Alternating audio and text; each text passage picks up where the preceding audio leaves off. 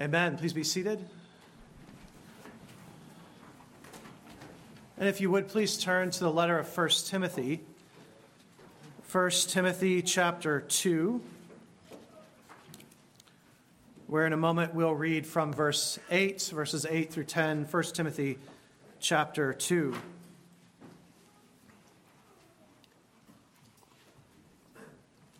Timothy grew up in Lystra, a town in what we call today Turkey. He was discipled by his mother and grandmother, two faithful Jewish women who had heard the Apostle Paul and joined the local Christian church. Sometime between Paul's first and second missionary journeys, the elders of that church and the people recognized a gift in Timothy, a calling, if you will.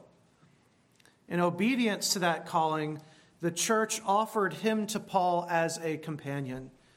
Timothy is then, the text tells us, ordained, that his hands are laid on him. And for many years, he travels, he learns, and he even writes with Paul, co authoring some of our New Testament letters. Although the exact term, pastor, may not have been used by Timothy, the clear outline of what it means to be a pastor can be seen in his life and calling. Maybe the simplest description would be simply to call him a teaching elder. Whatever we designate Timothy's role, his calling was to build on the foundation the apostles had established through their own leadership and teaching. For this reason, pastors and men training for ministry have always come to this book and felt that it is speaking directly to them in a unique way. When I took it up two years ago and began reading it over and over, I certainly felt that way. However, to confine, to confine this letter to just pastors would be a huge mistake. Above all else, this letter reveals what God wants from his whole church a bigger agenda. The letter helps to answer one of the biggest and I think pressing questions of our time. What does God, what does God want from his church? The focus, this focus is front and center in the universally accepted purpose statement for the letter which comes to us at the end of chapter 3. There, Paul writes, quote, I hope to come to you soon, but I'm writing these things to you so that if I delay, you may know how one ought to behave in the household of God, which is the church of the living God, a pillar and buttress of the truth. In our last sermon, we noted how Paul urges Timothy, first of all, to reform, to reform the church's prayer life in chapter 2, verses 1 through 7. When Paul established this church in Ephesus, he had installed in its life big prayers, prayers for the nations, prayers for all those in authority. But in his absence, the church had slipped into an exclusive mindset Chapter 1 hints at this problem. It tells us that there were leading men in the church who were teaching Jewish myths and who longed to be called rabbi and were misusing the Torah, the Old Testament. These men who wanted to be called rabbi were not particularly excited to pray for the emperor or even for Paul's mission to the world. In fact, chapter 2, verse 7 suggests they may have even doubted the legitimacy of Paul's call, which leads Paul to put himself on record. He writes in verse 7 of chapter 2 For this I was appointed a preacher and an apostle. I am telling the truth, I'm not lying, a teacher of the Gentiles in faith and truth. So there are major doctrinal teaching problems in the Ephesian church. But notice with me today that alongside these more doctrinal problems, we now begin to see what we might call practical problems with their worship a lack of holiness, a lack of reverence, a lack of love.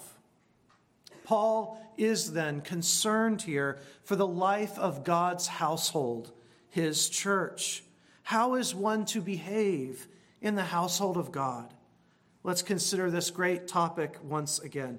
Please stand then with me as I read for us verses 8, 9, and 10 of 1 Timothy chapter 2.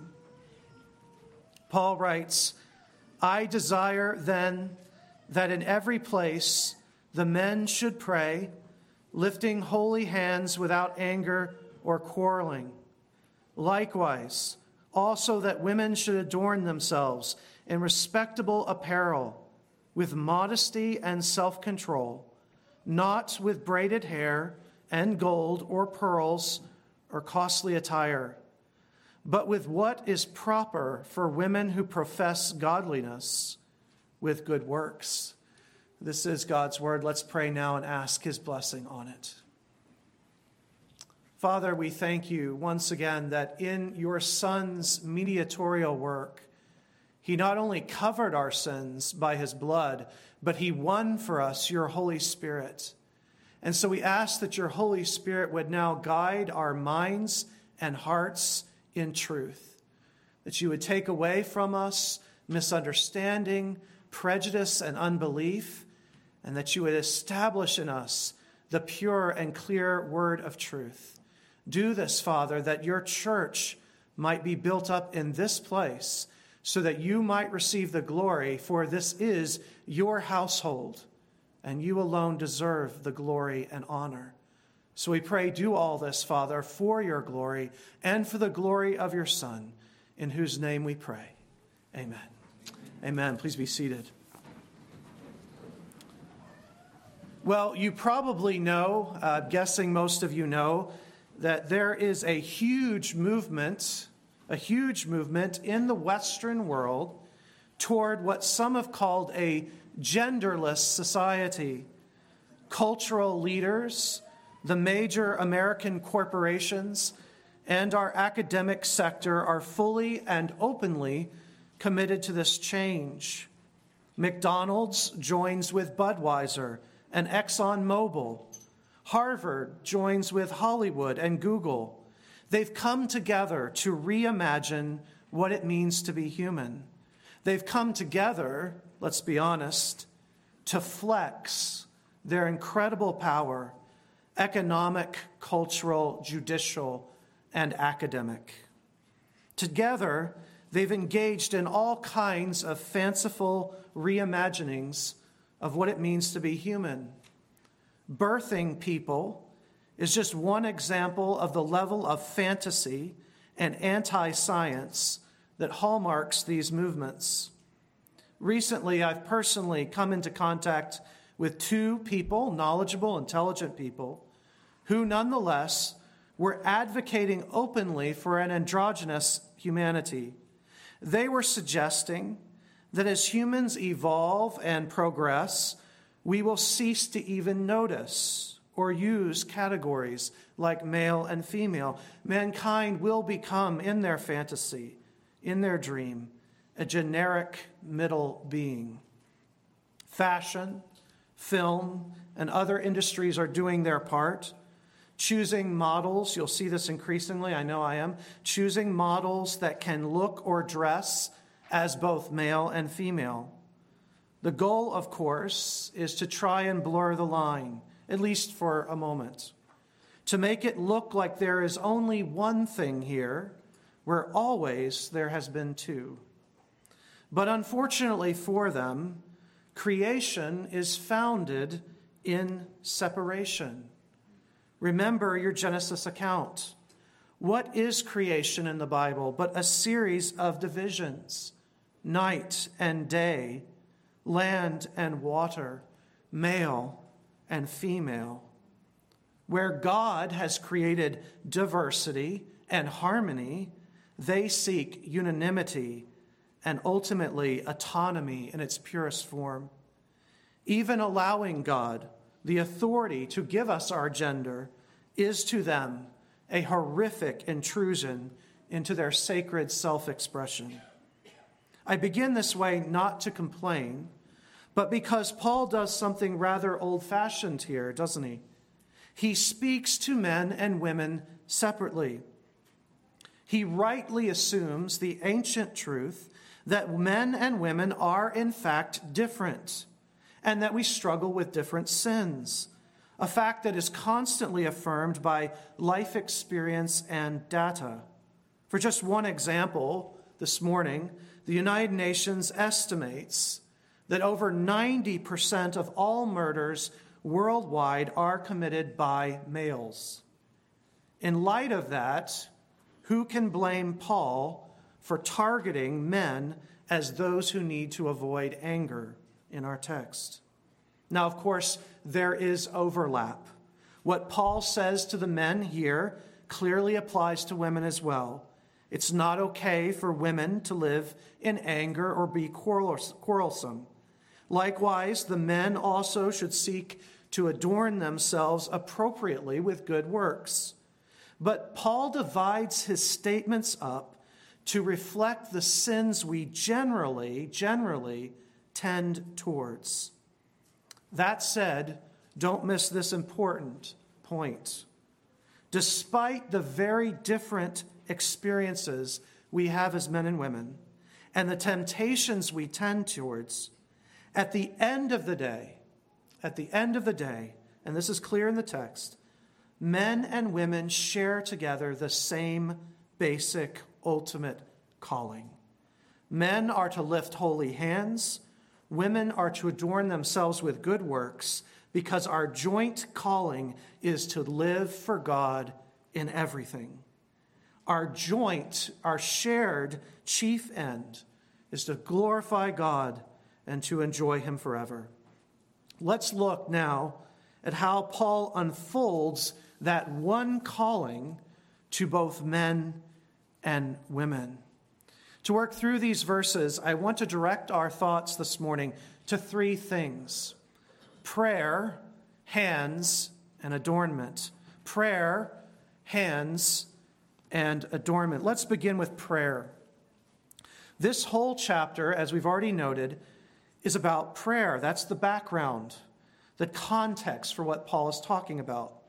This is the first item that Paul addresses in his quest to fix the problems at Ephesus. As we noticed, noted last time in chapter 2, verses 1 through 7, Paul deals with the content of the public prayers and worship. They had stopped praying for the world and their leaders. Paul wants the church's prayers, their public prayers, reformed and expanded back to what they were originally. But notice with me that he isn't speaking here primarily of private prayer, is he? The context is clearly public worship, what is happening when the household of God gathers together. Paul is not concerned how women dress in private, in their prayer closet. Nor is he saying here that men have to lift up hands when they crawl into bed at night and say their good night prayers. Rather, the issue here, the context here, is the prayers of God's people in the context of their gathered worship.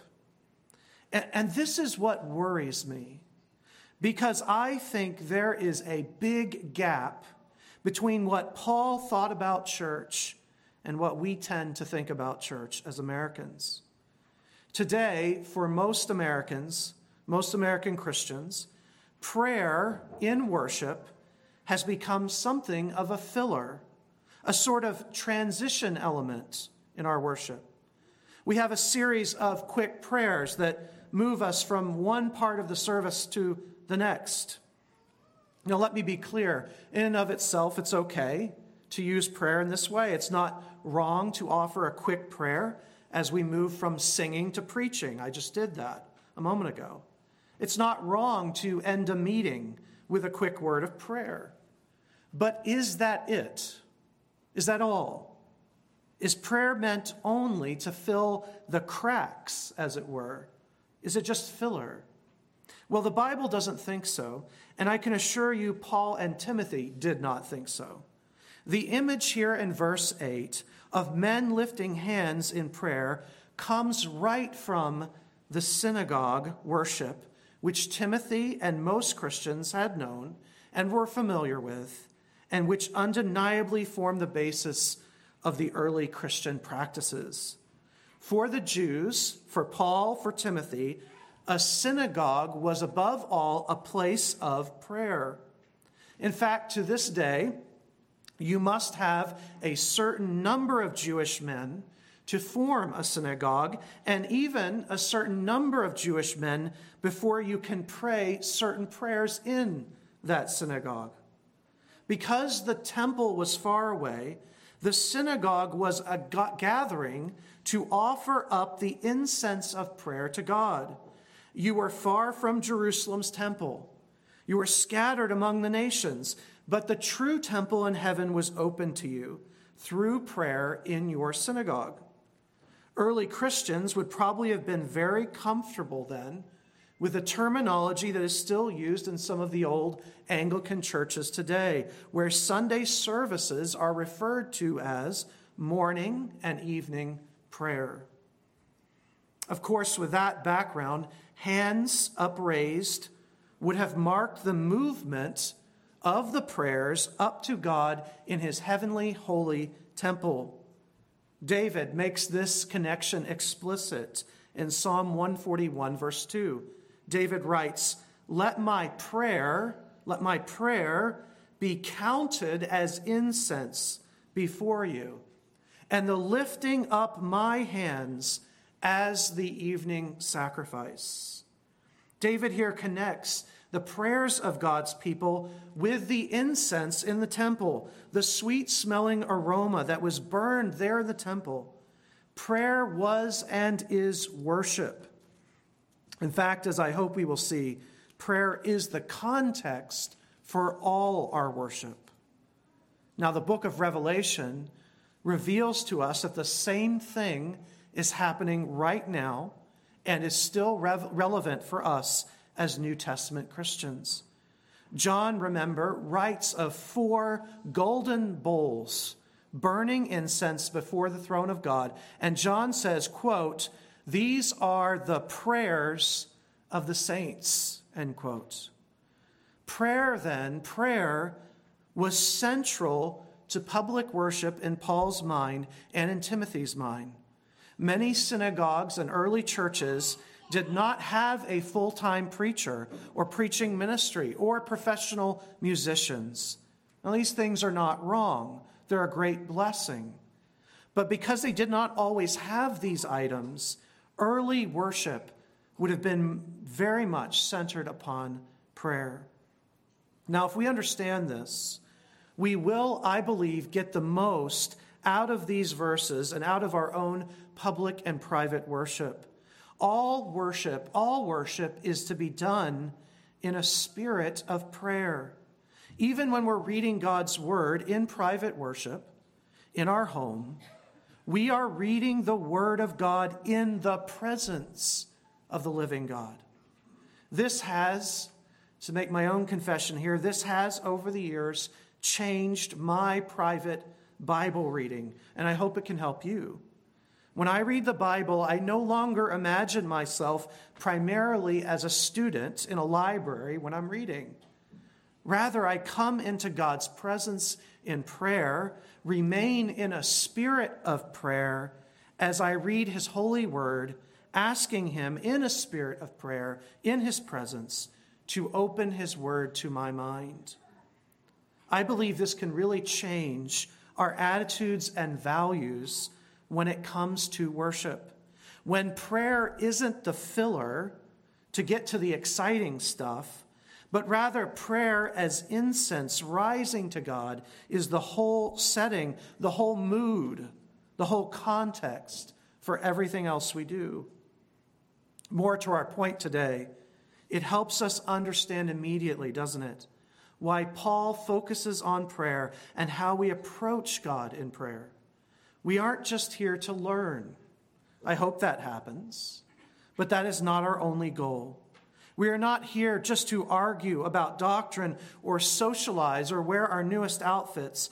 Rather, we are here, brothers and sisters, to enter the temple in heaven together in the Holy Spirit and offer devotion and praise and prayer incense to our great God. There, together, together in the Spirit, we come into the temple through our elder brother, our high priest, Jesus Christ. And since we are children of God, priests of God, we offer our praise as incense. We also offer our broken-hearted repentance in the spirit of Psalm 51, where David writes, The sacrifices, note that, the sacrifices of God are a lamb?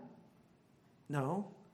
The sacrifices of God are a broken and contrite heart. And just as the Jews would have done, but with far more meaning because of Christ, we come into this holy temple by the Spirit to inquire of the Lord. We say, Teach us your ways, O Lord. So that is prayer, just a little bit of what it means and how it forms the whole substructure for our worship private and public, and for these verses. Prayer is not the filler, prayer is the whole environment in which worship and study is to take place. It is the context. Second, though, let's talk about men's hands. So, prayer first, second of all, now, hands. And hopefully, with that context of prayer, this will fall right into place if we understand, if you come to understand that worship is to be prayerful, that we are in worship offering something up to God, we can immediately grasp, I think, why Paul is so concerned for our attitude in prayer. With their synagogue background, the men of the church would have immediately recognized Paul's command to them. In the synagogue, you would often literally wash your hands right before you lifted them up and led the congregation in prayer. They were then to pray with raised hands and with holy hands. The hands were raised because in Judaism, the priests would raise their hands to bless the people, what we today call a benediction.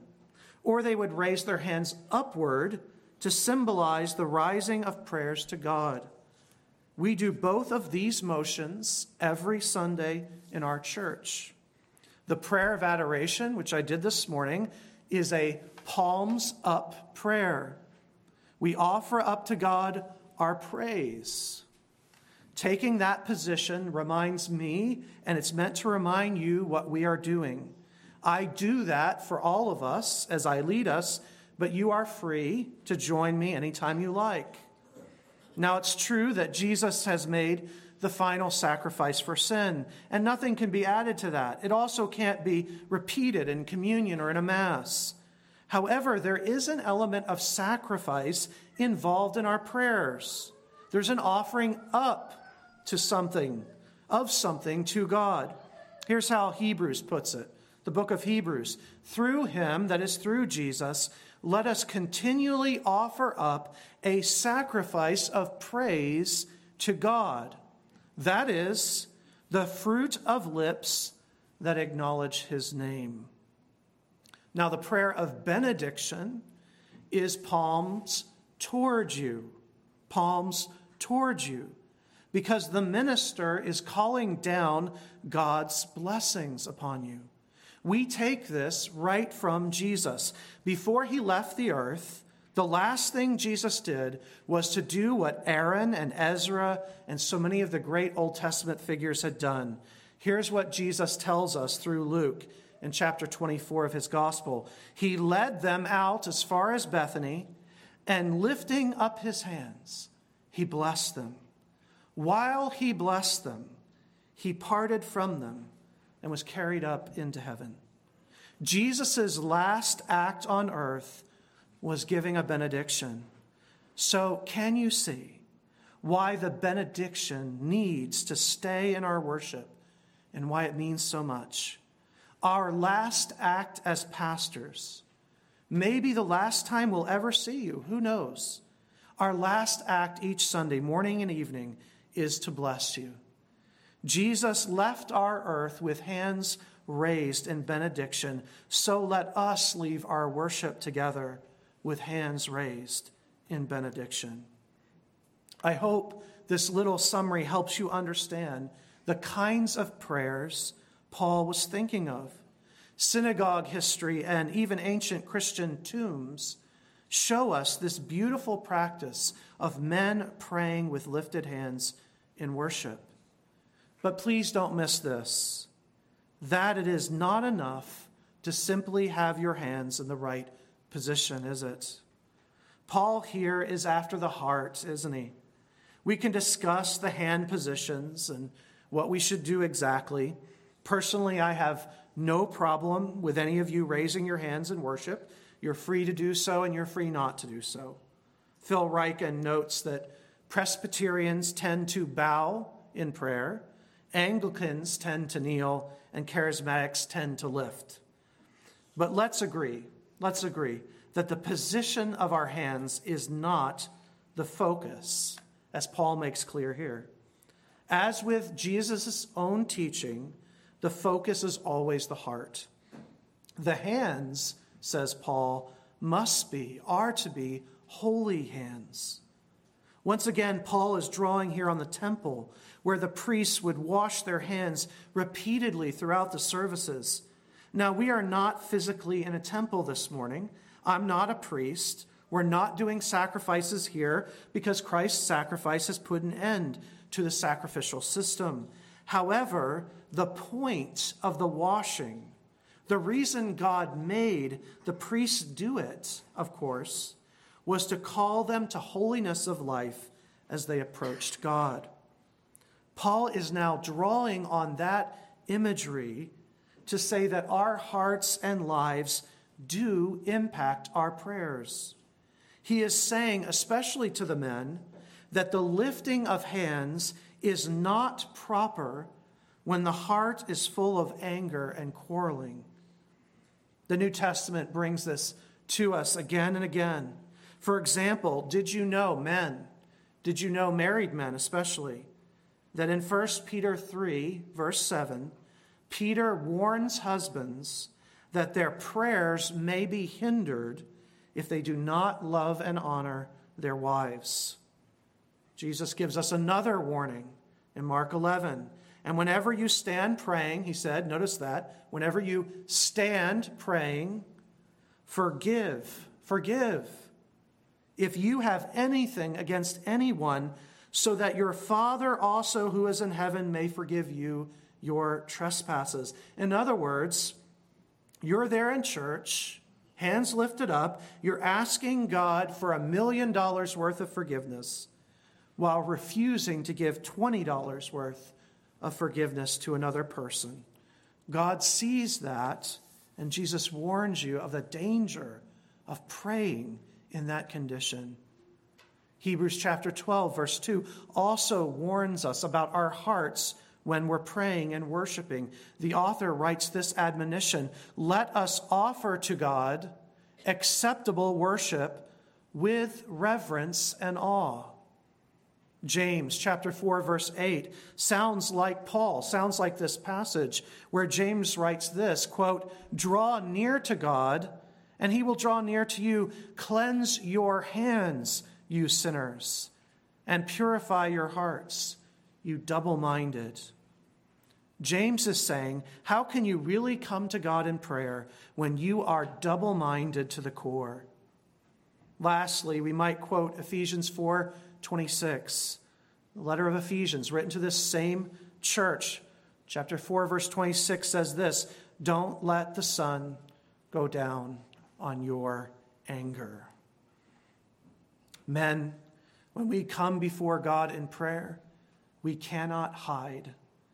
That is part of what the uplifted hands represent. God knows our heart.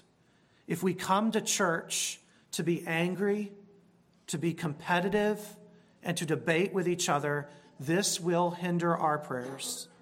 This doesn't mean we can't talk constructively about our differences. That's iron sharpening iron, that's good. The wounds of a friend are faithful. But our anger, our desire to be right, our competitive spirit is a threat to our worship and the worship of our sisters around us. In chapter 3, verse 3, Paul will apply this to men seeking the office of elder, especially. They, quote, must not be violent. They must be gentle, not quarrelsome. And that leads us to our third and final word. We have prayer, we have hands, and lastly, we have adornment. Adornment. Look again at verses 9 and 10. Paul writes, Likewise, also that women should adorn themselves in respectable apparel, with modesty and self control, not with braided hair and gold or pearls or costly attire, but with what is proper for women who profess godliness, with good works. These verses begin, of course, uh, with the word likewise. Likewise, Paul writes. Paul often uses that very word in Greek as he moves from speaking to men to speaking to women, or when he moves from speaking from one member of the household, children, to another member of the household. Remember, 1 Timothy was written to bring order to God's household, the church. So here Paul addresses the sisters of the church in God's household. And please, sisters, especially, uh, note briefly with me what Paul does not say. What Paul does not say, sisters. Paul does not give a dress code. He does not set a length of skirt or a kind of shoe. Why? Because Paul knows that the women of the church have the Holy Spirit, and he trusts them to know what is appropriate. He simply says here dress appropriately, dress modestly. In fact, the word here is, will be used later in chapter 3 of the elders. The elders are to be men who act appropriately. So, how do you work this out in detail? I think the answer maybe is given to us in Titus chapter 2. Paul says, says there that the older women, the more mature women, are to train the younger women. In other words, you have the Spirit, just as the men do, Identify the godly women among you in your midst and let them teach the younger women. The men are to do the same. And so, how we work this out in details does not come here to me today. Paul doesn't say.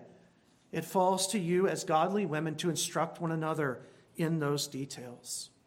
Second of all, please note, again, especially sisters, that there is nothing, nothing of what we might call today body shaming here. Nothing. The Bible never condemns women's bodies. In fact, when the Bible does, not very often, talk about the female figure, it is with a mix of reverence and awe. Nor does the Bible ever, ever blame women for men's problems with lust, or more importantly, place on women the burden of fixing men and their problems.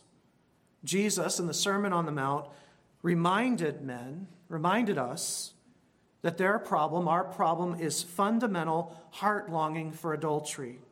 Men are naturally adulterous without God's grace and prayer and power. You ladies cannot fix that for us. Outside of Christ, adultery for men is like breathing. No amount of burqa wearing will resolve it for us. Having said that, that's not to say, that's not to say that the law of love is absent here. Women should dress in a way that is not designed to purposely inflame men, but not, not because they are called to fix men, rather because we are called to dress, to speak, and to act in ways that are best for others. Love means that men and women are to think about what is best for everyone around us. But the Bible never suggests that women must fix men or be responsible for their problem. Third, in the same way, the Bible never condemns fashion or forbids women from taking care of themselves appropriately.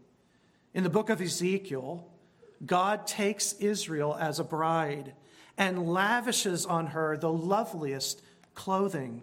He puts rings in her ears and nose and necklaces as well. Or think of the woman in Proverbs 31. We are told of her that she, quote, clothes all her household in scarlet, end quote. Even Jesus himself desires to present his bride without wrinkle or spot. So the issue is not, the issue is not having decent or lovely clothes or even a proper enjoyment of fashion. More specifically, the condemnation here of braided hair and gold, as far as I can tell, has universally been understood, not just by me, but by everyone I read from all ages, universally understood not as an absolute prohibition against jewelry or, bra- or basic braiding of hair, but rather extreme practices. The language used here in Greek refers to elaborate hair ornamentation that involved weaving gold and jewels into the hair. This was, as best we can tell, the practice of courtesans and extremely wealthy people in Roman society. As in 1 Corinthians 11, Paul is concerned about what this says to the poor women of the church, how it could shame them.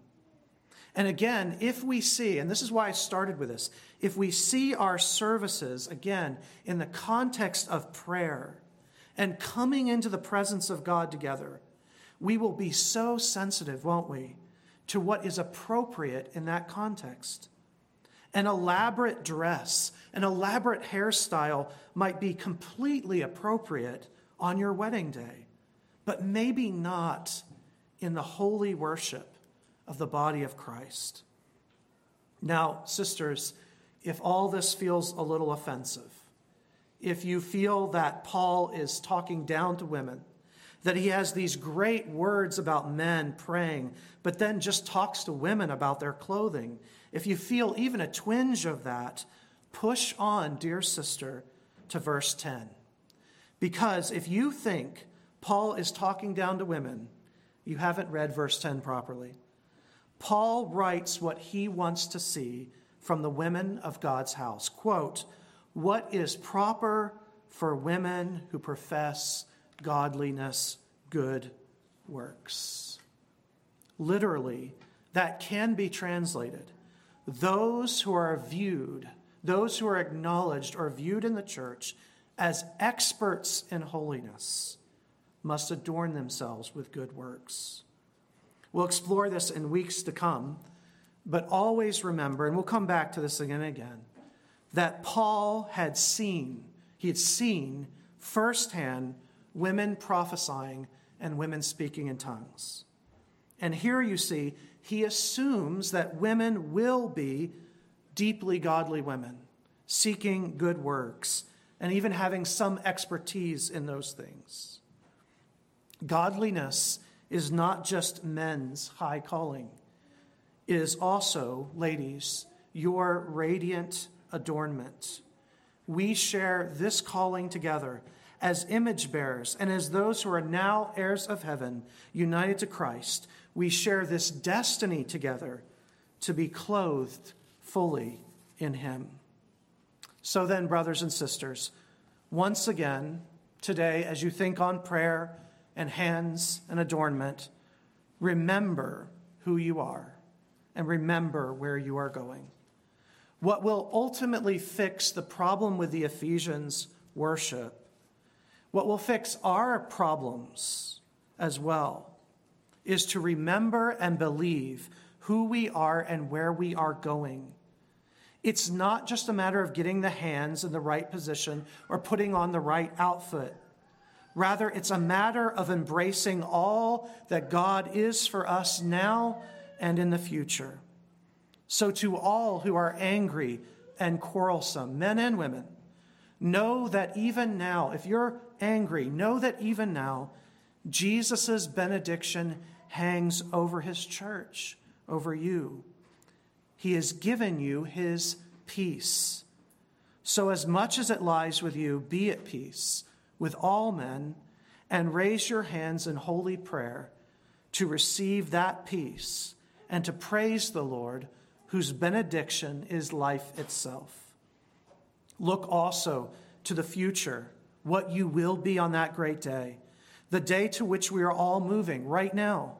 Jesus will lift his holy hands over us in one final benediction, and peace will cover the earth, and the anger of men, the anger of men that has led to countless wars and murders, will cease. His scarred hands will bring shalom to the hearts of every Christian man and woman, a final, unbreakable benediction. As we have lived for millennia under a curse, so we will live eternally under the unbroken banner of his love.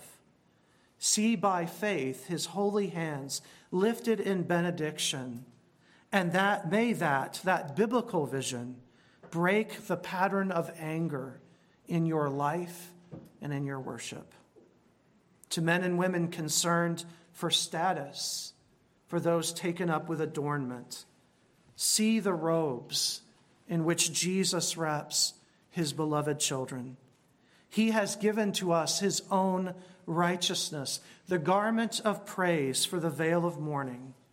Now we can properly enjoy earthly fashion because it will never have our hearts. We are captivated by the garment he has given. With the angry men, you too must look forward to that day. At that moment, we shall see him as he is. We shall see him in his splendor. And then, in that moment, in the twinkling of an eye, we will be remade in splendor.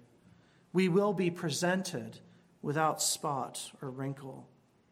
And then we shall sing anew Jesus, thy blood and righteousness, my beauty are, my glorious dress. Midst flaming worlds, in these arrayed, with joy shall I lift up my head. Then shall our worship, brothers and sisters, be unveiled.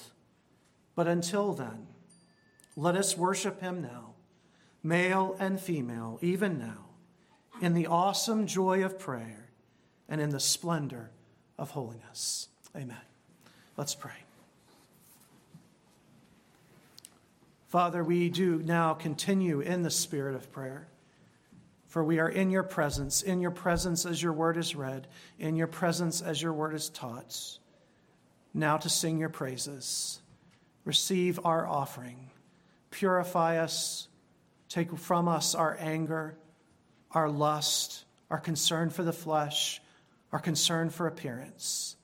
And give us one pure heart that burns for your glory that loves your radiance and the splendor given to us and the splendor yet to come. Give this to your people now and free them from their sin. For we pray and ask it in Jesus' name. Amen.